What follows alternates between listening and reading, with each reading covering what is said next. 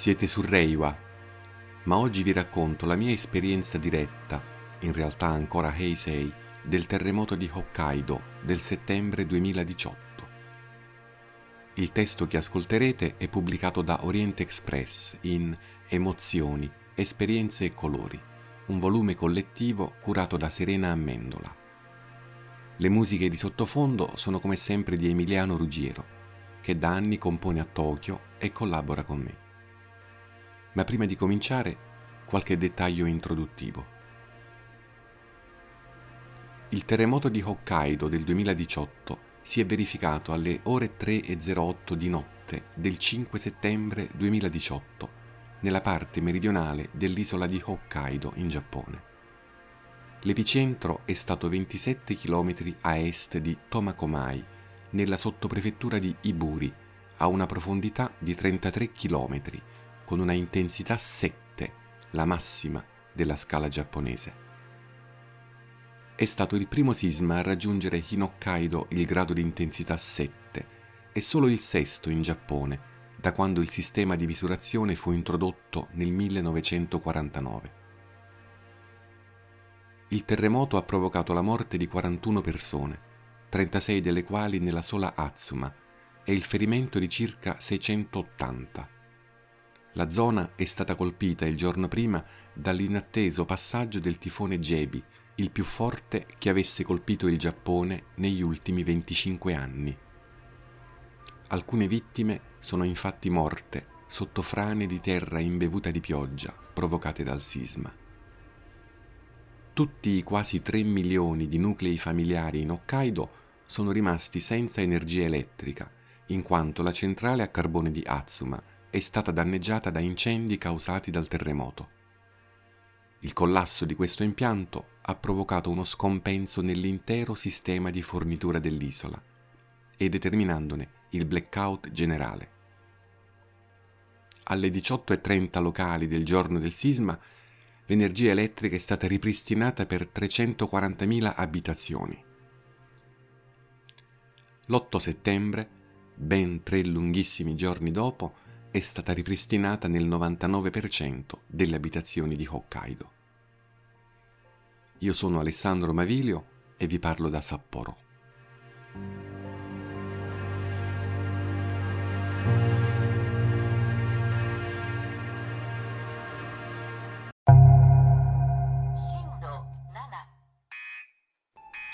Sognavo che persone lontane nel tempo e nello spazio, assenti da molto dalla mia vita, erano improvvisamente presenti e nel sogno rimarcavo che ciò era possibile perché erano venuti tutti in visita, a trovarmi, e rimarcavo il concetto di visita quasi fino alla nausea. Sono tutti in visita, mi dicevo, come a non poterci far nulla. È senz'altro una visita, devo sapermi comportare e proiettavo tutte le visite fatte e ricevute nella vita e cercavo di riconoscere cose simili a visite da ricordi ormai troppo sbiaditi, o mi sforzavo di prepararmi a riconoscere tutte le possibili visite per il futuro costruendo nella mente incontri casuali, sfioramenti per strada, colpi di fortuna o sfortuna e cose così. Poi nel dormiveglia mi dicevo che la vita stessa è una veloce visita sulla terra e ridevo di me di questa conclusione un po' popolana, di questo mio insistere sul concetto, come a raschiare un barattolo vuoto un attimo prima di riaprire gli occhi. Poi al secondo sorso del primo caffè della mattina ho realizzato che nel sogno cercavo di dirmi che la grande assente di ogni giorno, quella che si fa improvvisamente presente, venendo in visita, è proprio la Terra.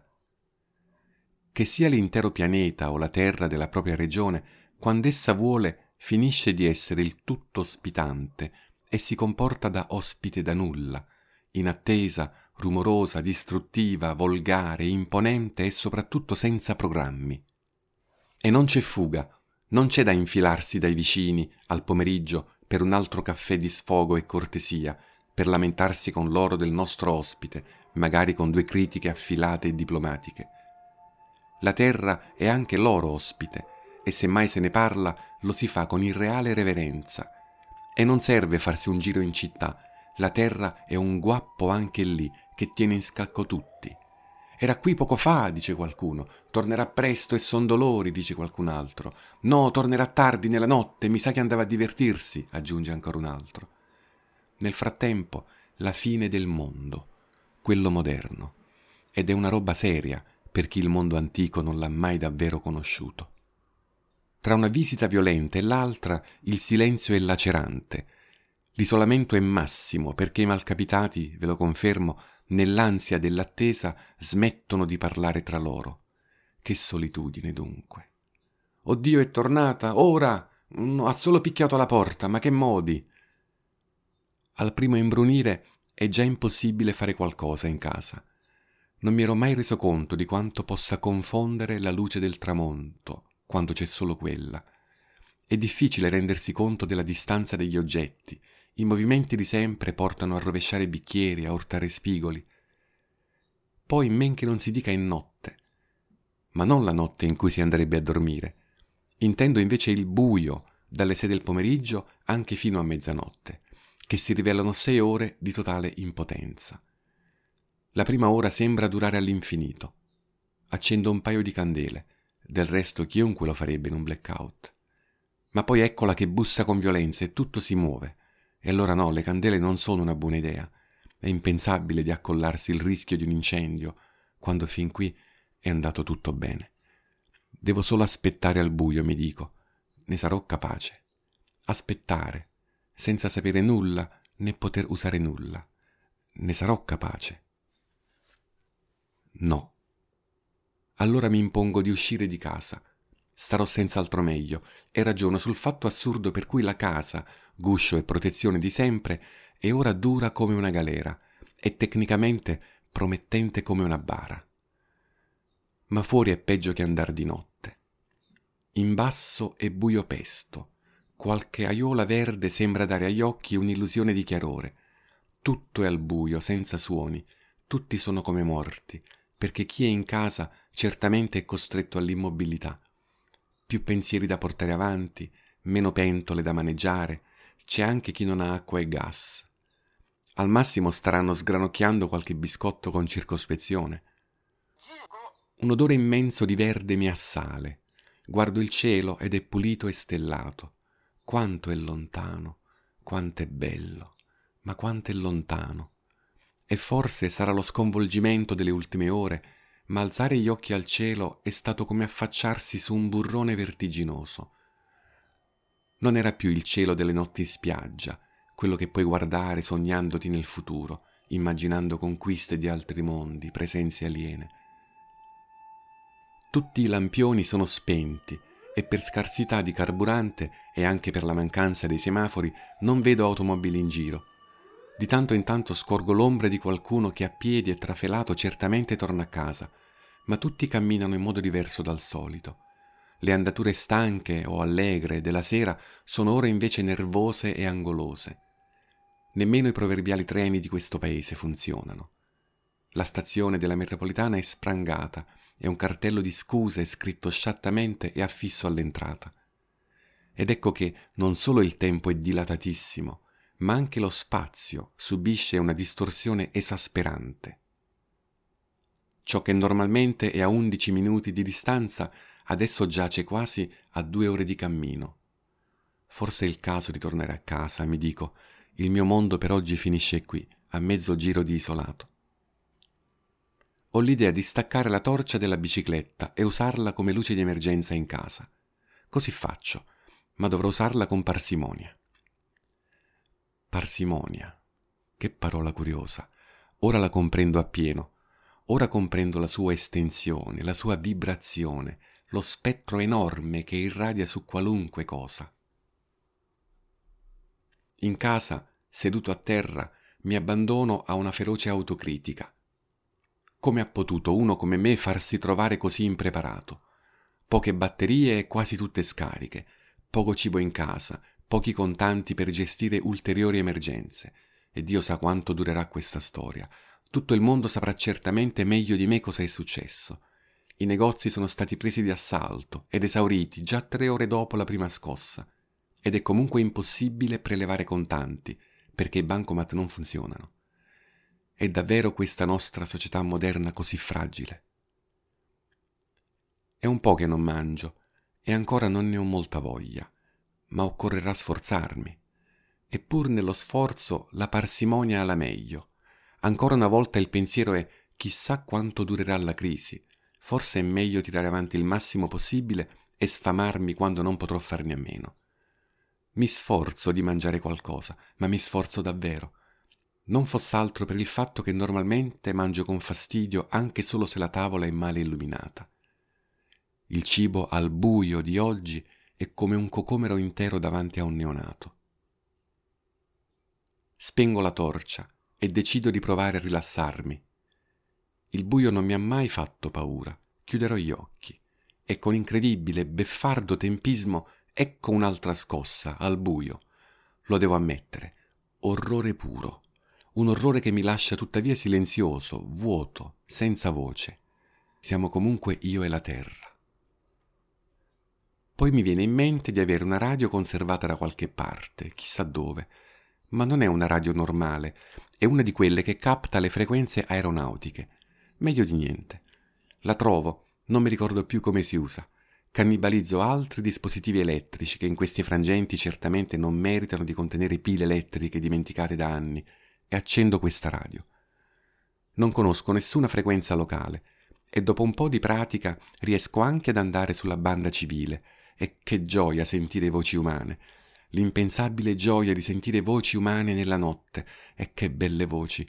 Un piccolo tassello del mosaico del mio mondo centenario, ma crollato e tornato al suo posto. Lo so, è un tassello piccolissimo, mi dico, ma lentamente ogni frammento tornerà al suo posto.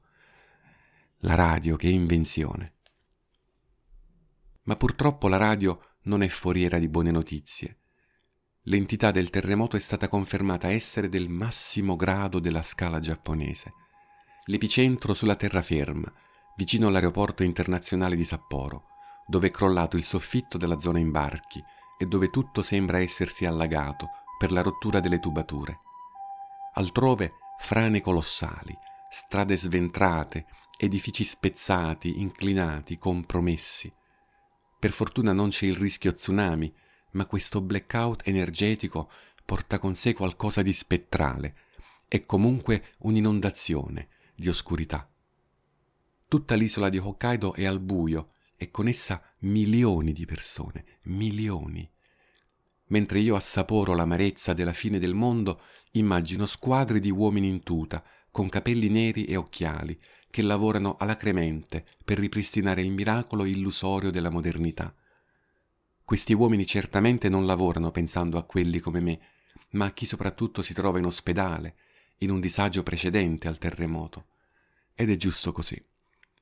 Provo immensa riconoscenza per queste persone, e riconoscenza per la radio, per le sue voci, per le pile elettriche, per il fatto di essere tutto intero in casa mia, e vedo chiaramente due tecnologie a confronto nel tribunale dei concetti, le tecnologie stabili e quelle fragili, e mi interrogo sul perché il mondo contemporaneo debba essere appunto così fragile e volatile. La rete cellulare 4G è saltata, forse per il sovraccarico di utenze e forse perché le scorte di energia per tenere in vita le trasmissioni si sono esaurite. Il risultato è che le comunicazioni telefoniche semplici sono impossibili. Il telefono di casa non funziona perché è un telefono IP che si appoggia al modem di Internet.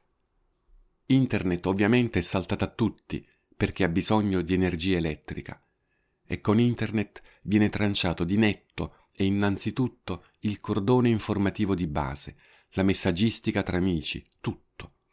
Ieri cercavo su Internet frivole notizie su un attore e oggi non potrò sapere nulla di veramente utile.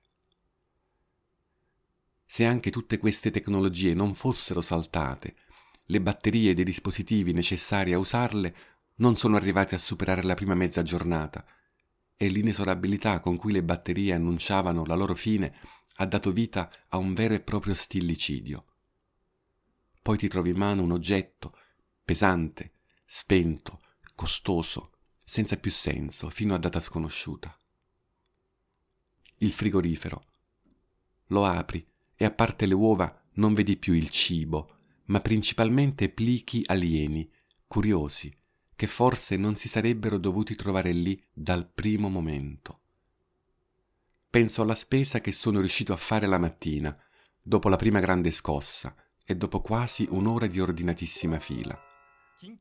Tre fette di pane e due bottiglie d'acqua. E ringrazio Dio di essere tornato con qualcosa, di non aver subito violenze, discriminazioni, di non aver dovuto anche solo assistere a scene deplorevoli. Poi ancora una scossa improvvisa e ben decisa. Cerco di tenere fermi piatti e bicchieri che sono lì vicino, ma è più una cortesia istintiva che altro, un guizzo di solerzia che nessuno può apprezzare. È tutto un concerto di sensazioni provate e private, la fame e il disgusto per il mangiare, il sonno arretrato e il non riuscire a dormire, l'odore fortissimo di erba che viene da sud e il nitore del cielo di notte il tatto per gli oggetti che tocco nel buio e per quelli che, spostatisi anche solo di pochi centimetri, non trovo più sotto mano, e allora il mio palmo e le mie dita scoprono altre trame.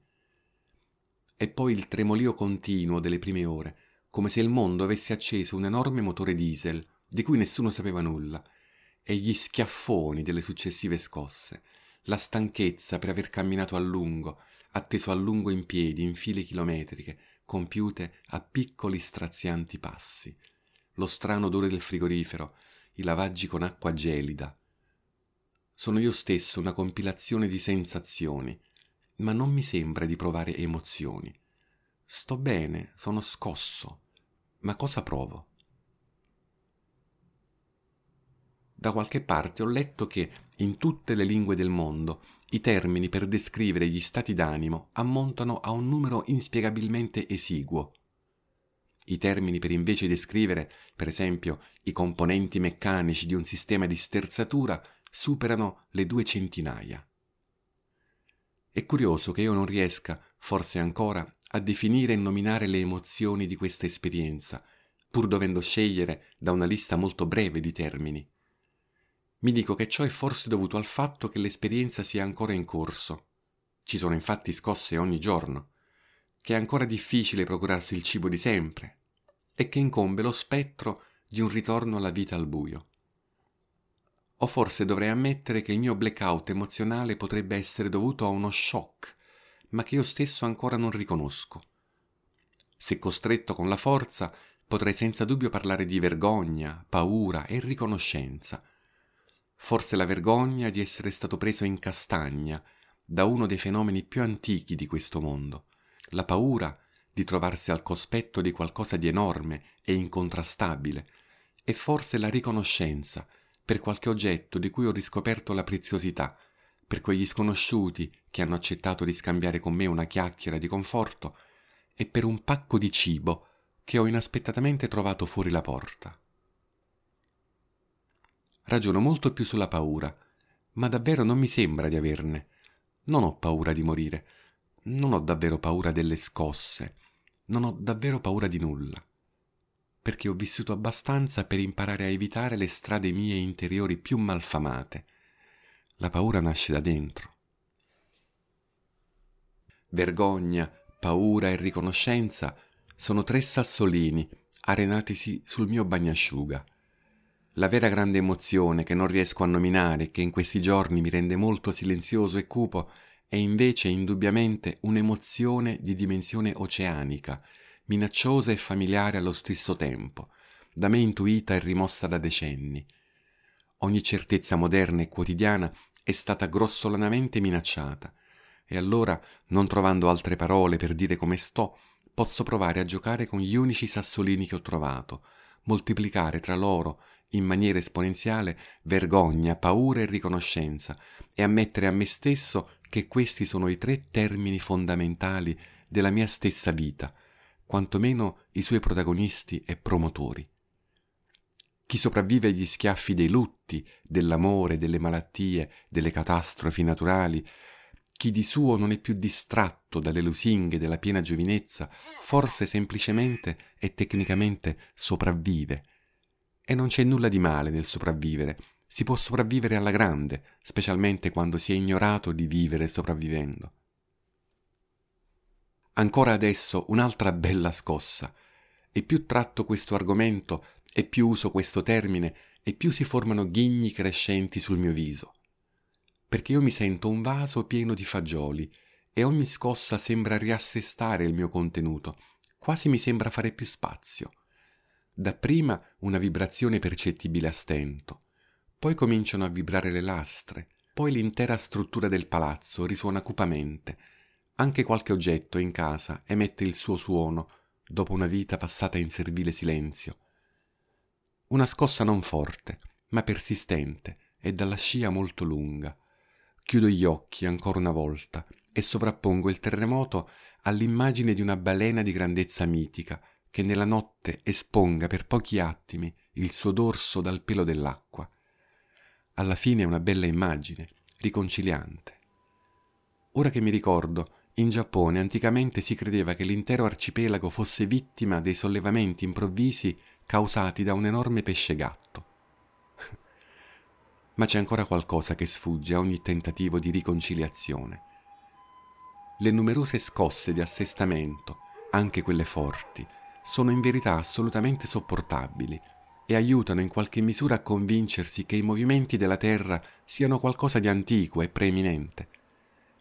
Invece l'energia, la scala, la magnitudo della prima scossa, quella che ha dato il via allo sciame sismico, ebbene quella scossa, quell'energia e soprattutto l'effetto sorpresa della piena notte rappresentano qualcosa di assolutamente inumano, insopportabile, intollerabile, inconcepibile, una natura tanto antica e viva da non prevedere alcuna presenza biologica.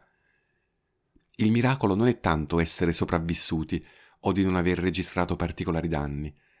Il miracolo è non essere impazziti a quei circa 50 secondi di totale e disumana rivolta, la prima metà dei quali quasi tutti abbiamo passato dormendo. Il risveglio è stato altro che traumatico. La potenza del movimento era tale da far superare largamente l'idea di un terremoto. Io ho capito di essere alle prese con un terremoto solo a fine scossa, quando tutto è tornato calmo, e grazie al cellulare che con la vocina del J-Alert urlava terremoto, terremoto. E addirittura ho pensato un paio di volte che questo sistema automatico di avviso potesse essere stato ingannato da un altro fenomeno più violento e ancora sconosciuto al genere umano a chi appunto rinviene solo ora dalla sua assenza notturna, magari riemergendo dai mondi virtuali e immateriali dei propri sogni, quel frastuono, quello sbattimento, quella confusione, quella decisa volontà di sfogo che sembrava provenire da ogni direzione, poteva essere causata da qualunque sconosciuta cosa. Ecco, questo mi ha terrorizzato, che nel cuore degli uomini vi sia enorme spazio concettuale, mai utilizzato, pronto ad accogliere, senza questioni, la causa della nostra morte, fuori di qualunque senso umano. Il terrore che si possa soccombere senza poter sapere e per mano di una cattiveria senza odio e senza tempo. La condizione umana è un mistero. Ciò che mi emoziona ora profondamente è sapere di non essere mai stato solo a ballare su questa terra.